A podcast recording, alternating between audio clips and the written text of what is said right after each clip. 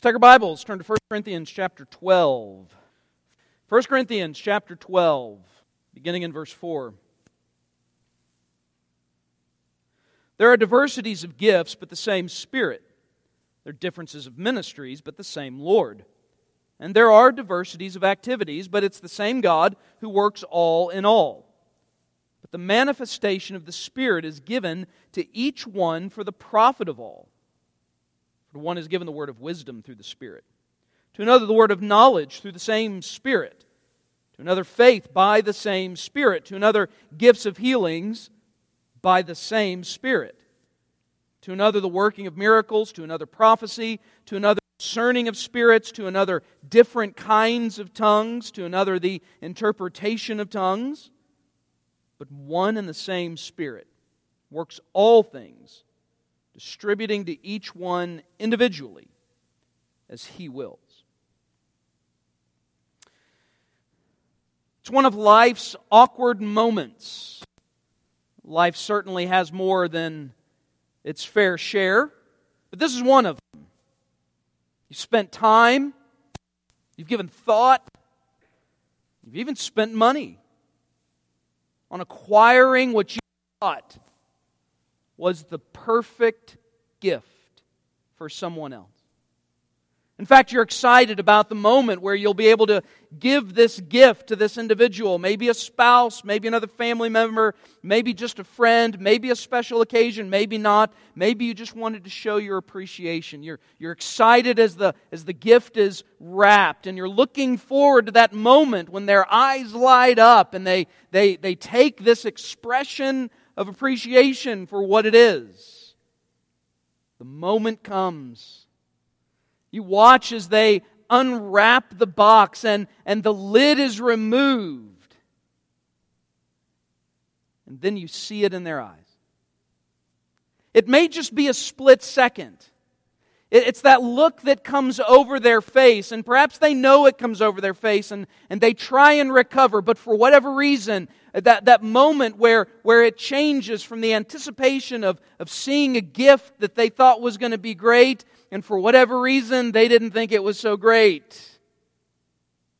Rather than having this moment where your love and appreciation was expressed, it becomes this awkward maybe silence, or maybe the individual offers the, the ubiquitous, oh, great, I never would have thought of giving that gift to myself, right? That's kind of a sure sign. This missed the mark. In fact, my guess is we've been on both ends of the equation, right? We've given a gift that was kind of a swing and a miss, and every person in this room has a closet, a shelf, an attic. You've got something somewhere that houses the gifts that have been there since the moment you opened them, right? Right? Moment of honesty. Everybody's got that. Now, some of you say, No, I don't. I know why. Because you regifted them, right? Okay, so we've all, we've all given the gift, we've all received the gift. It is kind of an awkward moment, right? And in fact, in some cases, it can even be, well, hurtful, offensive. I've even known of some situations where that moment created significant dysfunction in a relationship. Because here an individual has gone out of their way to give a gift to, as, as an expression of love and affection for the other person, and the other person, for whatever reason, just doesn't receive it as such. I think this is what's happened in Corinth. I, I, I think to use this analogy, I think God gave the church in Corinth gifts. He gave the brothers and sisters there gifts, and some of them opened up that box and thought, oh, great. While at the same time looking across the room at some of those other folks and looking at their shiny, flashy uh, expensive, spectacular gifts. Looking over there at those folks thinking, no, I like their gift better. I'd rather have what they have. I mean, look at them. Everybody looks at them. How can you not look at somebody if they're speaking in tongues? How can you not look at somebody if they're performing miraculous healings? How, how, how can you not take notice of folks who seem to be able to speak with, with eloquence and power and authority, and everybody wants to hear them? Everybody wants to speak to them. It, folks in Corinth who thought, my little gift just doesn't look like much. This was creating significant dysfunction in this church. I mean, if you could say anything about Corinth, you could say it's a, it's a dysfunctional, disunified, if that's a word, church. Every, every major section of the book reveals this lack of unity. This is kind of the underlying current. This is the stream, that the, the rails on which the book of 1 Corinthians kind of rides. That at every point, they seem to fuss about stuff. And you can tell this topic is particularly uh, troublesome. Paul gives three chapters. Paul gives more words to the topic of spiritual gifts than he does to any other topic in the book of 1 Corinthians. Guy having an illicit relationship with his stepmother, not as much space. Divorce and remarriage, not as much space. The resurrection, not as much space. Three entire chapters on this problem in the church.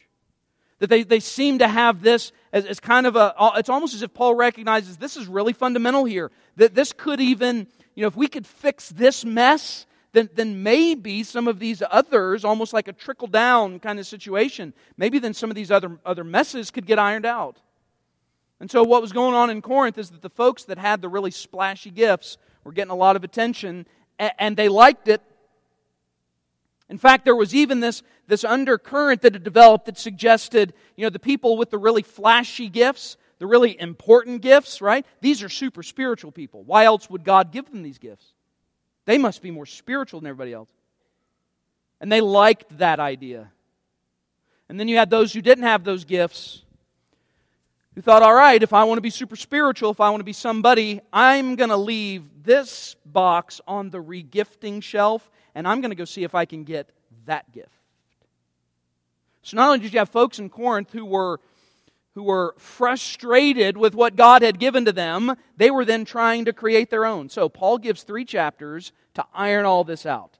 Gives 3 chapters to try and correct their dysfunctional, uh, uh, prideful, childish view of the gifts. Now, we jumped into this, these three chapters last week. We did an overview we kind of took a look at the forest, so to speak, all right? And, and Paul does a thorough job. He's going to give us three chapters where really we're going to be able to explore kind of every angle here. Meaning, we, we will talk about in more detail tongues, interpretation of tongues, some of these miraculous gifts. Uh, and as I've said, I'm a cessationist, which means I think those gifts were unique for the first century. And so, uh, we'll, we'll look at all that when, when we get to it. But for now, a- after taking our overview last week, we turn to verses 4 through 11. And what Paul does here for us is something that's, that's exactly what Paul does. Before he gives us the ins and outs, the, the nuts and bolts, so to speak, of the spiritual gifts, he gives us the theology of it. He lays out for us what is the basic nature. How should we understand these gifts? Where do they come from? Why do we have them? Uh, is it something we can pursue, or is it something that's done to us? So, Paul kind of begins here by correcting the most fundamental misunderstandings. So, tonight, as we begin these verses, we're going to take a look uh, at what is the basic nature. What, how do we understand the role, the function of the spiritual gifts uh, in terms of their nature? Four words that come up in verses 4 through 11 uh, that help us unpack what Paul is saying here about the gifts. And so the first word is the word diversity. Diversity. Pastor, where do you get that word from? Verse 4. There are diversities of gifts. All right? Brilliant, right? Diversities of gifts. There are diversities of gifts. So notice verses 4 through 6. Diversities of gifts, but the same Spirit.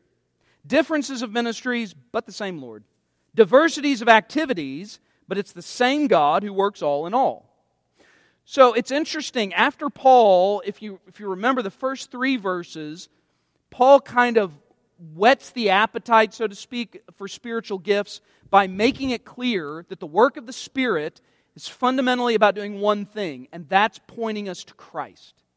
Christ, His gospel, and all of His glory. All right? So the work of the Spirit is doing, in some way or another, that one thing. And I even made the comment, I said this last week, and then I said it back before Christmas when we actually looked at verses 1 through 3. If you find somebody who likes to talk a lot about themselves and the Holy Spirit, then you can bet that they don't have the Holy Spirit. The Holy Spirit, the Scripture makes it plain, the Spirit is given to us. His role and function doesn't mean he's less divine, he's fully divine, but his role and function is to promote all things Christ. But Paul doesn't want to be misunderstood here.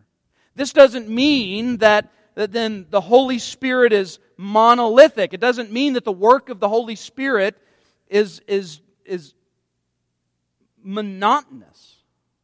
No, he, he wants to make sure we appreciate that, that there's not just a few gifts that you should desire, that there's not just a few gifts that are worth noting. He, so he comes right out and he says, There's a diversity of gifts. Now, I, I, this is one of the times where um, I don't know why the New King James has done what it has done in translating this. How many of you have a New King James? All right.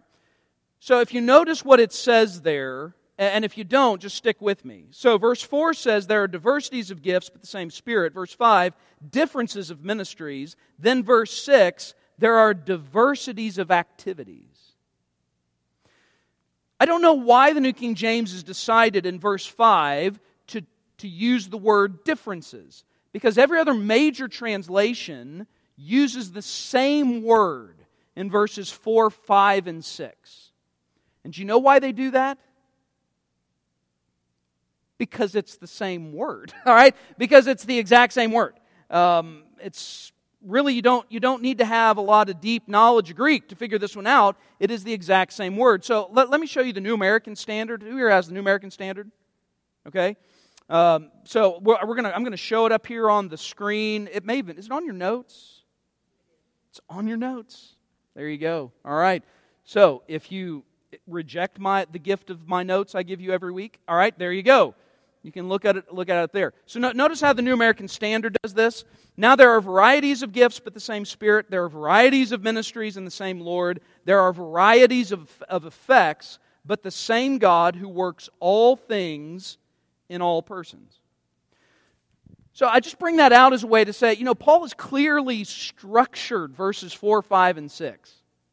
I mean, you can tell these almost have a, have a poetic feel to them. He, he's done this very intentionally. There, the, the, word variety, some translations use diversity, some translations might use the word like differences.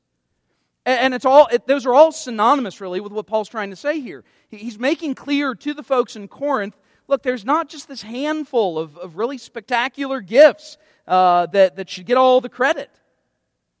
There, there's variety, there are, there are differences, there is a diversity of giftedness in the body of Christ. And, and when he says diversity, I think he means just that. That, that really you can't, you, you can't necessarily nail down uh, all of the ways in which there may be an expression of gifts in the church. There's, there's just a vast array. People have different gifts. And, so there, there shouldn't be this sense that, well, you know, my, my gift is somehow less significant than others. Those are the important ones. We should want those.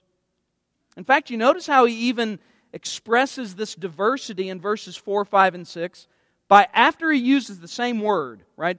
That there are varieties of gifts, then you'll notice how he changes the word gift in verse 5, and there are varieties of ministries. And then verse 6, and there are varieties of effects. So not only are there all kinds of gifts, all kinds of gifts, it's not all prophecy, healing, and speaking in tongues. There's all kinds of gifts, and there's all kinds of ministries in which they can be exercised. And then there are all kinds of ways these can then be effective. In, other words, this, this is, though it's, it's all about Christ, and, and there is unity here, which will be the next point uh, that we, will we'll get to at some point. Though there is unity here, he, he wants to make sure they appreciate. I mean, the, the diversity here is deep. It's, there's, there's a breadth of diversity, not only in the gifts, but in the way they operate uh, and how somebody may use them, the degree to which somebody may use them. Uh, there is diversity at, at kind of every level here. So, again, I, I think Paul's really wanting to nail down the fact their, their view of gifts are dysfunctional because they don't appreciate that, that what God has done as, as a gift of grace to His church uh, has, has ensured the church, every individual member is significant because every individual, uh, even if individuals have the same gift, it's not going to be exercised in the same way. So if a church has 20 teachers, God needs 20 teachers in the church. That's why He's done that. And there's going to be differences among all 20. If God has 100 people with the gift of service, that doesn't mean 100 people with exactly the same gift of service. Really, you could think of it this way, and, though, though we'll get to the idea uh, of unity next week, I, I think what we need to appreciate yes, there's unity in the church, but there's not uniformity. So there's diversity because there's not uniformity. You might say, all right, preacher, you're, you're playing with words here. I don't understand what you, what do you mean? Unity versus uniformity. Uniformity would be everything being exactly the same. And here's how I'm going to illustrate it. You ready for this? This is one thing a preaching professor said you should be careful about. Don't use athletic or sports analogies too much. Well, guess what I'm about to use? Sports analogy. He's not here. He's not the boss of me. All right, so hopefully, though, this will be identifiable regardless, though he has shown up before. All right, but he's not here tonight. So, um, you can't help it though if, if you're if you're aware of anything going on in the culture there's some football games of significance right in fact there's a big one coming up it's called the Super Bowl. Everybody ever heard of the Super Bowl? Anybody never heard of a, of a Super Bowl? I mean, it's almost like another holiday in our country, right? Uh, the Super Bowl is a big deal, and even folks who don't like it, uh, at least they might even like the commercials, right? In other words, it's kind of an event. Now, we also know that on a football team, you have a quarterback, right? Now, I don't know if you know this part or not, but on offense, there are 11 players. Are there 11 quarterbacks? Can you imagine what a team would be like if it had 11 quarterbacks? That would be uniformity, right? In other words, if a coach came in and said, I demand, not unity, I demand uniformity. But instead, he didn't want all quarterbacks, but he wanted all uh, nose guards, all right? You're going to have a lot of big dudes out there, okay? You're going to have 11 really big guys, and they're probably not going to win very many games. No, every person needs to play their part, and every part is significant. Now, is a quarterback going to get a little extra attention? Yes. Yes. Of course he will. But are there times when a quarterback does next to nothing? Yeah. Like when he hands it off to a guy and lets him get hit by all the other 11 guys on the other side, right? That happens. I do that every time. All right, so there, there is a sense in which Paul is making the, the, the, the clear point that when it comes to the work of the Spirit, the work of the Spirit is all about Christ. But that doesn't mean that there's this kind of monotonous uniformity in the church. There's a glorious diversity. There, there's, there's a lot of different ways in which we are gifted, and then different ways in which we might use the gift, and then different ways in which that might have an impact on people. Yes, it's the same God, same Lord, and, and, and it's all about Christ, it's all about His gospel. But this, this is how God has decided to gift His church. By the way, this should be good news to you. This should be good news to the folks in Corinth. Because based on everything we've read in verses 4 through 6, guess what you don't have to do? You don't have to make up your gift. You don't have to create your gift. You're not responsible for buying books on your gift. Not that you don't want to try and get better at what it may be, but you, you're not drumming this thing up. And, and then on the other side, you know the other part of the good news of this? You're not responsible for its impact on others. You don't determine what kind of effect it has on people. You're not responsible for the exercise of your gift being successful or not. That's not your responsibility. You say, Pastor, how do you know that? Look at verse 6. And there are diversities of activities, but it's the same God who works in them all. Let me do another little bit of Greek here for you. The word activity and the word work are the same root word in Greek. In other words, the way you could say verse 6, and there are diversities of works, but it is the same God who works all in all. So, so in other words, there, there's, a, there's, a, there's a variety of effect. The impact of the exercise of a gift uh, can, can be expressed in all kinds of ways, but God's responsible for it. So I don't create my gift on the front end. I'm also not responsible for the way it's going to impact others. You know what my responsibility is? Obedience, faithfulness, service. Do it, right? That's it. Do it. Engage with the gift. Variety, diversity. There's a lot of gifts. And, they, and they, they aren't all going to be exercised in the same way. Again, you know, you could illustrate it even with a particular kind of gift. Take the gift of teaching. The gift of teaching, of course, we know is, is an important gift in the life of a church. And my guess is if I say gift of teaching, that naturally people are inclined in any given church, they're going to think about the pastor. Now, should your pastor have the gift of teaching? Yes. All right, okay? Yes. Uh, he is required by the Bible to be apt to teach. All right, the elder is to elders should be apt, able to teach. Okay. So yes, there should be this ability to be able to teach the Bible. But is the pastor the only one who teaches? And if you have a teaching gift, does that mean you have to do this? Does that mean on Sunday you got to preach? In fact, is it possible that there are people with the gift of teaching who would be horrified to stand in front of five or more people? Sure. In fact, I would suggest there could be some fantastic teachers who do their thing one on one. One on one. Now, we may call them counselors, but I, I, I, they, I would imagine there are some very gifted teachers that they're not going to stand in a pulpit, they're not going to put on a mic, all right, they're not going to do uh, illustrations, they're not going to do hand gestures, they're not going to get snarky all right? No, you're stuck with that Sunday morning, Sunday night, Wednesday night. All right? But then there's other ways in which people can teach. And a church then needs all of that. So there's a, vari- there's a variety even in the gift of teaching. And then there's a variety of settings in which the gift of teaching can be done. From, a, from something like the pulpit on Sunday morning to a Sunday school class to, a, to another type of Bible study class with 10, 12, or 15. Oh, what about the folks who really feel like their gift is not just teaching, but they really connect with kids, teenagers? What about those who like to go to nursing homes or visit shut ins? I think this is what he's getting at here. We shouldn't get so locked in to particular gifts and their particular expressions, those that tend to get a lot of attention. In fact, let me suggest this the church, the church, and when I say the church, I mean for the last 2,000 years, the church owes way more to the people you've never heard of than the, to the people that you have.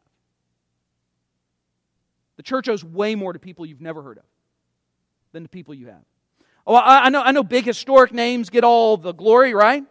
Luther, Calvin, Spurgeon, MacArthur, Gleason, right? I know these big names. I know these big names in church history get all the glory, right?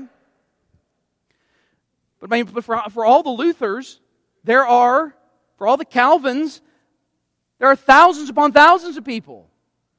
Even in the Reformation, that made the Reformation possible. You don't know their names, we'll never know their names.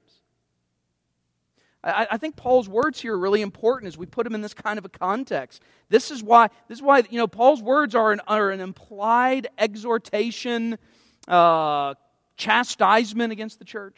They, they need to appreciate uh, that, that how these gifts work are, are a unique work of God, and God, God uses them and works them in a variety of ways. So there's a couple other points there. I think I have them on your notes. I don't think there's any blanks to fill in, but I, I do want to make just a couple of notes here, uh, and we'll, we'll, we'll finish here with this about gifts. Uh, one, I just would point this out because I think this is another interesting little feature of Greek. The word gift uh, is the word charismata or charismaton. Now, that sounds like charismatic, right? And in fact, that is where the label of charismatics comes from uh, and, and their particular views of the gifts. But if, if you hear the word say charismata, the root word for that is the Greek word charis, C H A R I S. That is the Greek word for grace. For grace. And in fact, in Ephesians chapter 4, which is one of the other chapters that talks about spiritual gifts, the, the, the section on the gifts actually begins by saying, And grace has been given to each one of you. And the use of grace there is not like grace from chapter 2. He's not talking about the grace of salvation. He's, he's using grace like this. So the word there in verse 4 could really say there are diversities of graces. Why, why bring that up? Because the gifts that we've been given are given to us as a result of God's grace. It's an act of God's grace. Now, that also means it's supernatural. In other words, that means there's a difference between my gifts and my abilities and skills. That as a result of becoming a believer in Christ through the indwelling work of the Spirit, I am then gifted by God for service. So, the, the, this, this word grace, I think, is an important way to think about the gifts. God gives them to us. I can't go search out one. I suppose you could pray for a gift if you wanted to. I, don't know. I hear people do that. I would probably just pray more for an understanding of the gift or gifts. And my guess is for everybody, there's gifts. Because again, there's diversity here, there's variety here. That, that God's given you a number of graces that enable you to do the work that He expects you to do for the sake of the kingdom, for the sake of the gospel, for the sake of the church. One other point there that I've made, and that is when it comes to spiritual gifts, and, and I take this directly from a passage like this. You know, there, there are, I guess, four places where gifts are, where there are lists of gifts Ephesians 4, uh, 1 Peter, Romans 12, and then here in 1 Corinthians 12. These are not exhaustive. I don't think the gifts are an ex- I don't think we have an exhaustive list in the New Testament. In other words, I don't think we take all these passages of gifts and we put them all on a list and we say, "Yep, this is it. This is the top 25." I, I think these are general categories that, that help us understand the ways in which God has equipped his church to, to be able to accomplish his mission. So, so again, there's variety, there's diversity, and these gifts are really designed, I think, what, what we have listed here uh, are designed to demonstrate just general categories, resources God's given so the church can fulfill its mission. Uh, uh, all right, so next week we'll, we'll keep going. All right, we'll keep going. In fact, next week we will then jump into verses 7 through 11. We'll, uh, we'll try and walk through, just with simple definitions, though they may already be there on your, on your outline, uh, of each of these gifts that are listed here. Um, we'll get in some, by the way. We'll go ahead and get into it some on what does it mean when he says the gift of tongues, and what does it mean when it says the, the gift of interpreting tongues. And I'll go ahead and give you a little tease I think this is an example of how some translations have succumbed to the almighty dollar for the sake of translating the word tongue. That's right, conspiracy theory will be coming your way, all right? Next week. You didn't know they'd be in the Bible, right? Bible conspiracy theories. I can see it on the History Channel already. Okay, so next week you'll come and, uh, and see what, what I think. I don't know. Uh, it's something that makes me uncomfortable about, about why, uh, why the, the, most translations use the word tongues. All right? Okay, let's pray together. Father God, we do thank you for the opportunity we've had tonight to be together, to be in, uh, in prayer together, to be in your word. We are grateful for the way that you've gifted us. And God, I pray that you would make us mindful uh, of how you have gifted us and that we would be mindful of how we are exercising that gift. We thank you, God, that you give it, uh, that you empower it, that you ensure it accomplishes what you want it to accomplish. And so I pray, God, we would merely be faithful to exercising it, to engaging it as you would lead and guide us. I thank you for these who are here tonight. God, I do pray your, your blessings on them. I pray they would know your hand upon them, leading and guiding, give wisdom and and grace for the days to come. And I pray, God, that we would uh, use the days that you give to us to live for your glory and give us opportunity to share with a dark and dying world the hope and light of Jesus Christ. Gather us back together again. We might worship you in spirit and in truth. That's in Christ's name we pray. Amen.